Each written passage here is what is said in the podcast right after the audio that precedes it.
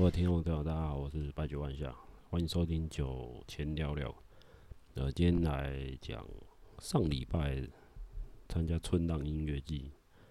的一些小心得。那台中第一次到那个台中的大埔，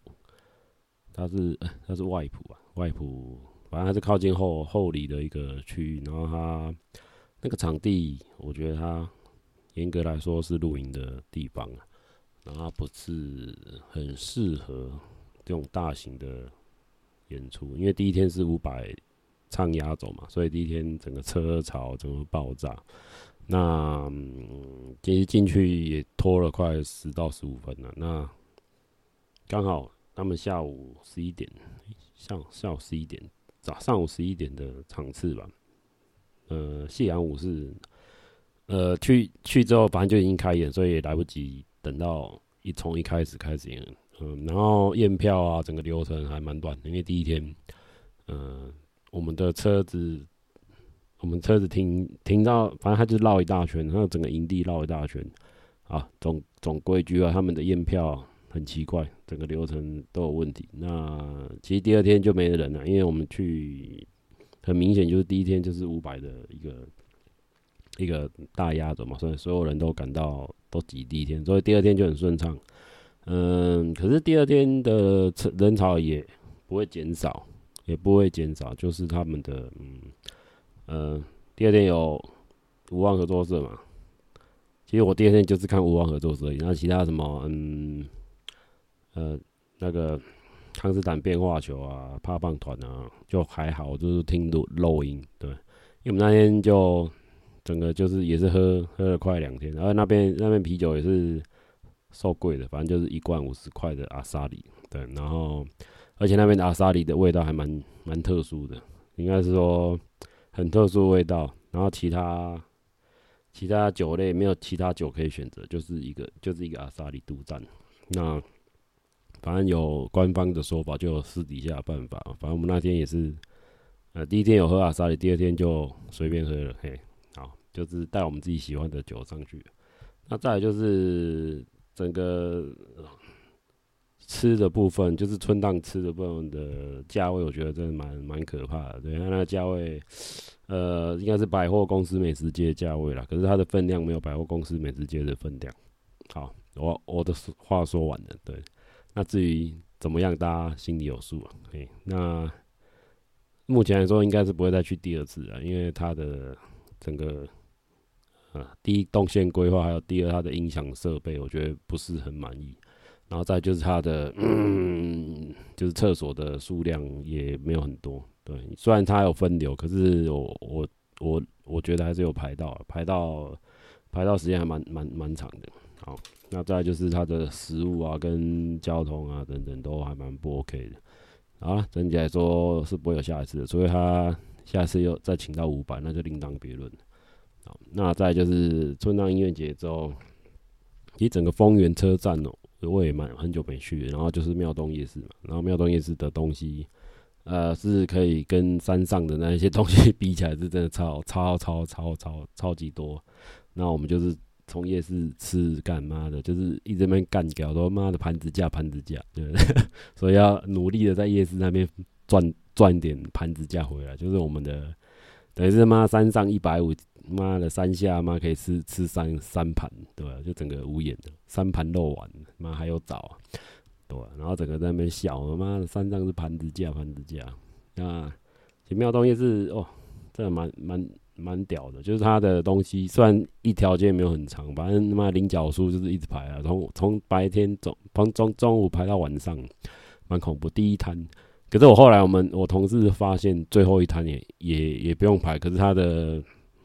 东西也一样好吃，对，最后一摊就是巷子尾最后一摊，它是零排队，然后还有卖什么芋头酥、番薯、诶、地瓜酥，然后菱角酥，它有卖三种口味，然后最后一摊它炸的比较裹粉裹的比较均均匀，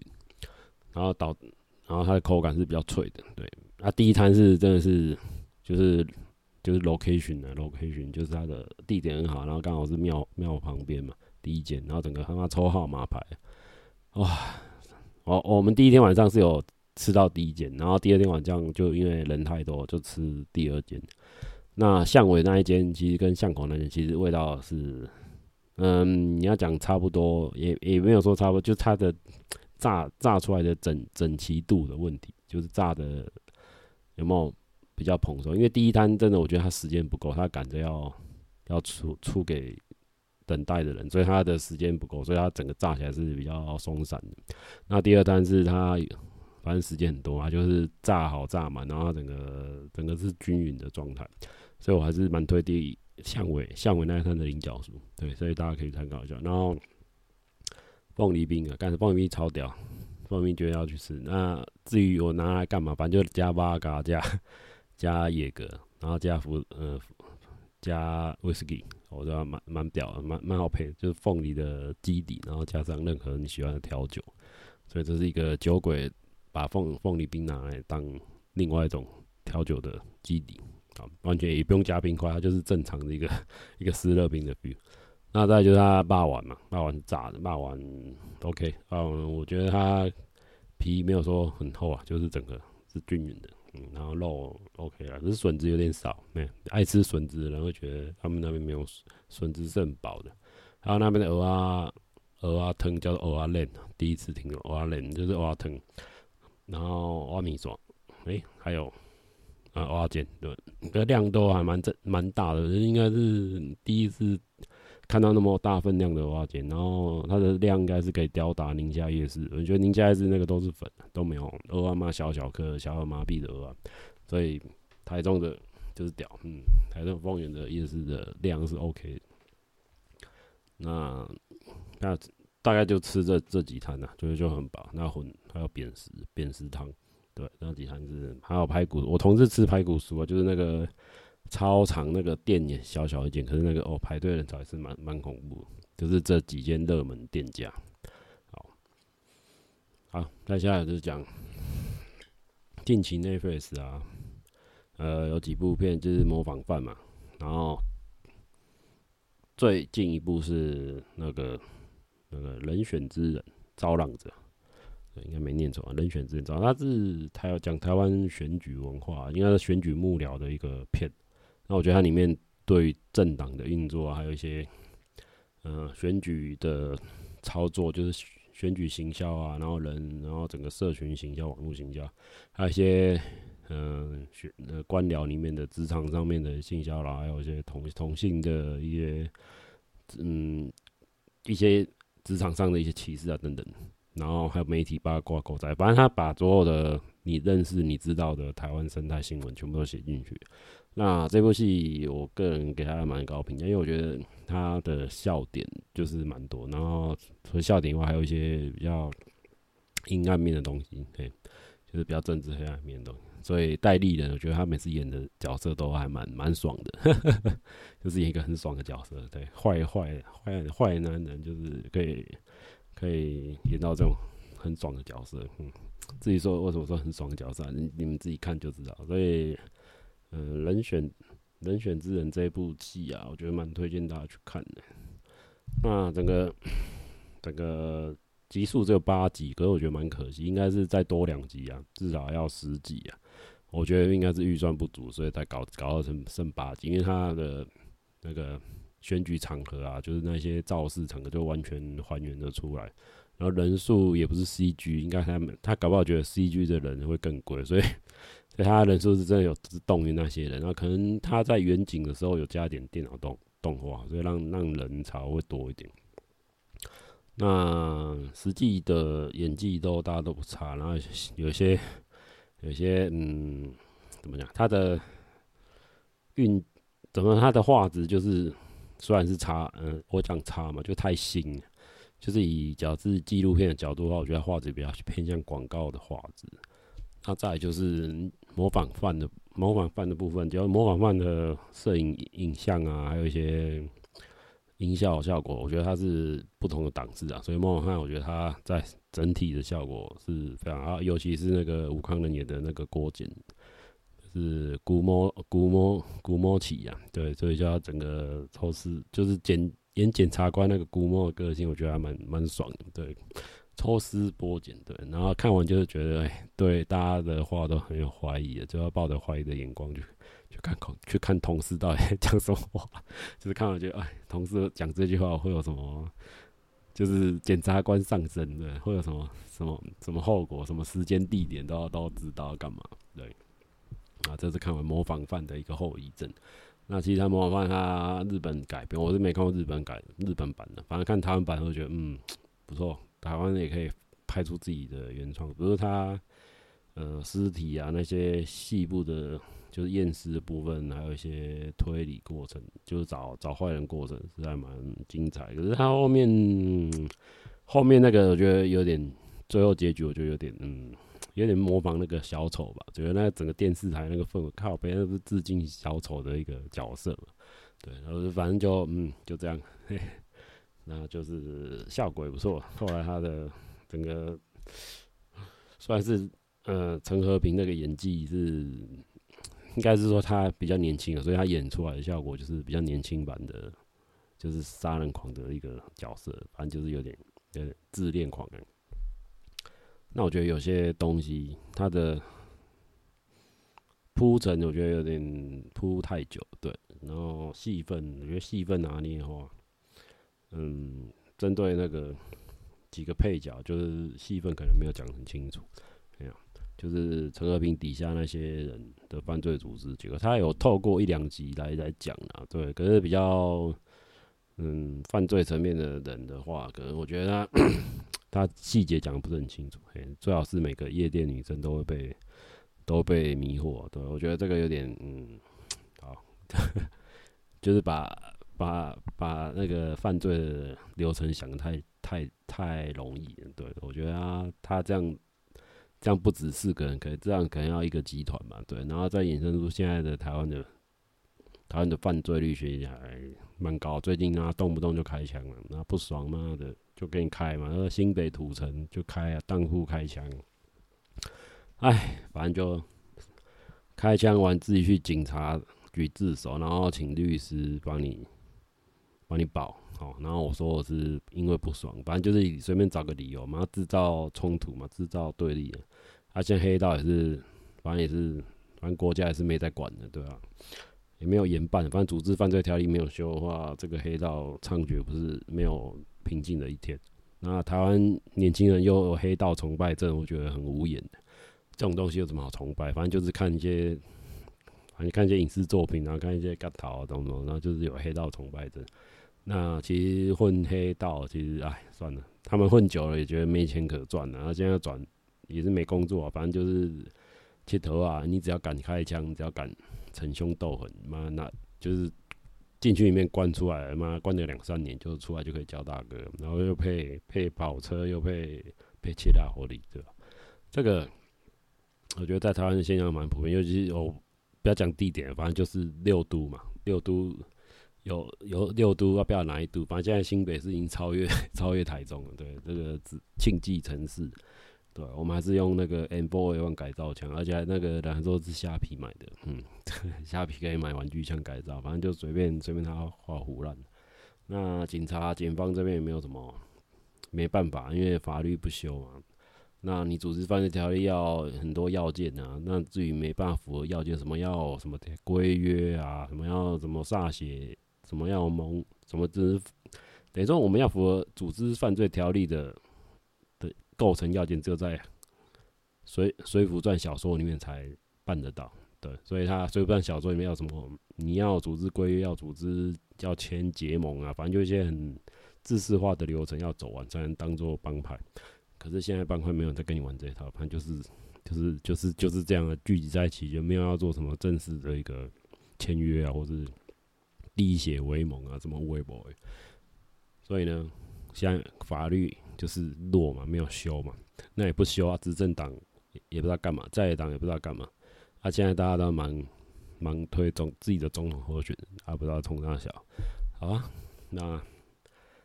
再下来就 Netflix 有一部片，我觉得还蛮值得大家去看。呃，就是玩具的故事，就是你我的童年这部纪录片呢，是在某。介绍就是美国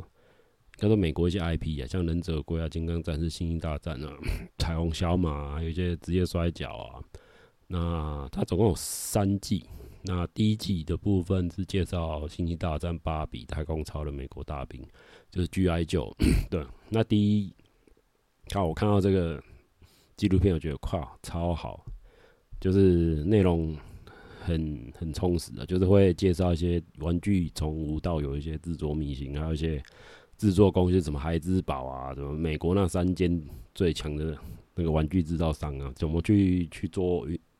制造，还有忍者龟的诞生。忍者龟诞生这一集大概来讲一下，就是这个还蛮有感，因为忍者龟是我第一只正版的玩具。因为以前早期台湾的玩具这些很盗版，然后又很便宜，或者是最早其实大家的临时送的玩具。那忍者龟这个，呃，不论从从玩具、从电影到卡通，这是一一套一体系的。那时候在一九八几年、一九八八、一九九零年的时候，是整个人疯台湾。无疑是他电影上市，然后卡通、电影、卡通这还有电动游戏。就是电动，游戏啊，游戏就是任天堂的系列。那忍者龟这个一开始他们是两个所谓的地下漫画，就是他们做自己创作型的漫画。那有两个两个两个合伙人，他们两个合伙人是平均，他们两个是之所以这两个创作者啊，是为什么产生的？所以他们有一天无意间在互相。开玩笑，就说你可以画出一个让我笑的一个角色嘛。然后另外一个合伙人就说：“啊，那我就画一个忍者龟，然后戴个戴个一个人，呃，戴一个面具，然后手上拿着双截棍。好，这只乌龟就是这样诞生。那时候还不叫忍者龟。然后这个乌龟的角色画着画着，他们两个共同画画一画就变四只。那这四只后来又。因为这四只的在漫画版里面是比较黑暗偏血腥，然后在漫画版的徐瑞德在第一集就死掉了，所以他们也不知道不知道怎么办。因为后续的续作就是卡通版的续作跟他们漫画版的续作是完全不同的风格。那之所以卡通版会变得那么可爱、那么那么 Q、那么那么搞笑，就是因为它锁定八岁年龄层的一个小受众。那那时候是玩具公司在香港。那个总部在香港，然后在美国设分公司，叫做诶星彩星彩玩具吧，诶星彩玩具那公司的的老板，然后就说，哎，忍者龟的漫画原原本的原本的角色太黑暗，对，然后不然就是电影版的角，电影版也拍的蛮黑暗的，电影版那时候是请到香港香港的一个诶嘉禾吧。是嘉禾电影公司拍的，那拍起来就哇看，就在台湾爆红啊！因为那时候是配那个什么草蜢的，好像是草蜢的那个，好像是配音，反正也是中中配。因为台湾那时候忍者龟上上映的时候是中配，然后有草蜢的什么什么歌曲去做片头片尾曲，然后再穿插。我觉得我看那那个形象真的超棒。然后草蜢队也那时候也被忍者龟的电影一起带上来，好。那忍者龟玩具的一开始好像是翻玩具翻头层，只有订了好像一千一千哎六六千套而已。他说这六千套想要试卖看看，就一靠要一过了多久，全部都在扫货，然后就是说再订五万套，就是第二批再订下订五万套，所以忍者龟这个玩具让香港这间游戏呃玩具公司就整个爆红，整个亮起来。那可以跻身美国前前三四第四大的玩具公司，就是靠忍者龟。那忍者龟后续还有一些故事啊，从他的兴衰啊，兴衰史，这个我蛮推荐大家去看这部 Netflix 纪录片《玩具的故事：你我的童年》。它里面有蛮呃，除了刚讲的，还有变形金刚，对，还有乐高，对，大家蛮喜欢乐高，凯蒂猫，对，这些玩具背后的。还有 IP 创造的一些流程，其实还蛮多人呢、啊，牵扯到蛮多，然后去采访这些创作者，我觉得是蛮有趣的。对，从无到有。那其实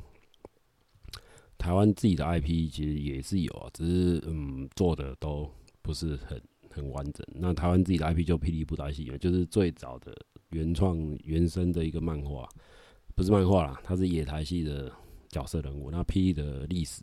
还蛮蛮恐怖的，反正是皇皇家在云林黄黄海带发迹的。那我是自己有到 云林湖尾那边去打卡，就是他们的片场，呃，在霹雳片场在湖尾镇土库那边，然后他们两两间片场还蛮近，一个是史艳文的金光片场，也蛮蛮近的，反正那个距离差不多也才十五十五分钟嘛。这两间，可是他们兄弟就分家，然后各自拍各自的片。那其实。P Y C 这个 IP，觉得它是蛮多元的，只是它后续做有做有做公仔玩具啊，可是它的市场一直会限缩在华语市场，我觉得还蛮可惜的，没有像 忍者龟啊这些比较通俗的的 IP 去打全全球了。嗯，你要你要严格说，它像忍者龟那么量那么大是有有困难的，对它的授权的 IP 都是比较局限，因为它故事背景实在太。太没有八岁以下的一个 AT 的，对，所以它它的推广有限。那一般推广有限的东西，所以它的受众就是比较小众，对。然后加上现在韩流，还有一些还有一些短影，基本上要看你这个庞大的霹雳布袋戏的 IP 是有困难的。然后连角色要怎么介入，怎么样介绍角色，因为他介因为现在因为现在写武侠小说的人越来越对，因为现在看武侠片的人其实受众也不多，所以现在年轻的要去写以前古早的武侠剧，是那个味道就是少了那么一分味道。所以年轻的年轻后续 IP 创创作者真的是有差。好了，那今天就先大家跟分大家分享到，那最后祝大家五一劳动节愉快，五一劳动节快乐。那喝酒喝到不要不要喝到那个。然后醉啊啊，反正五一劳动也蛮多事情，因为可能还有一些工劳工权益的部分，政府也没有动啊。反正就是 很多事情，台台湾政府现在目前是处于一个停滞的状态。好了，先先这样，拜拜拜拜。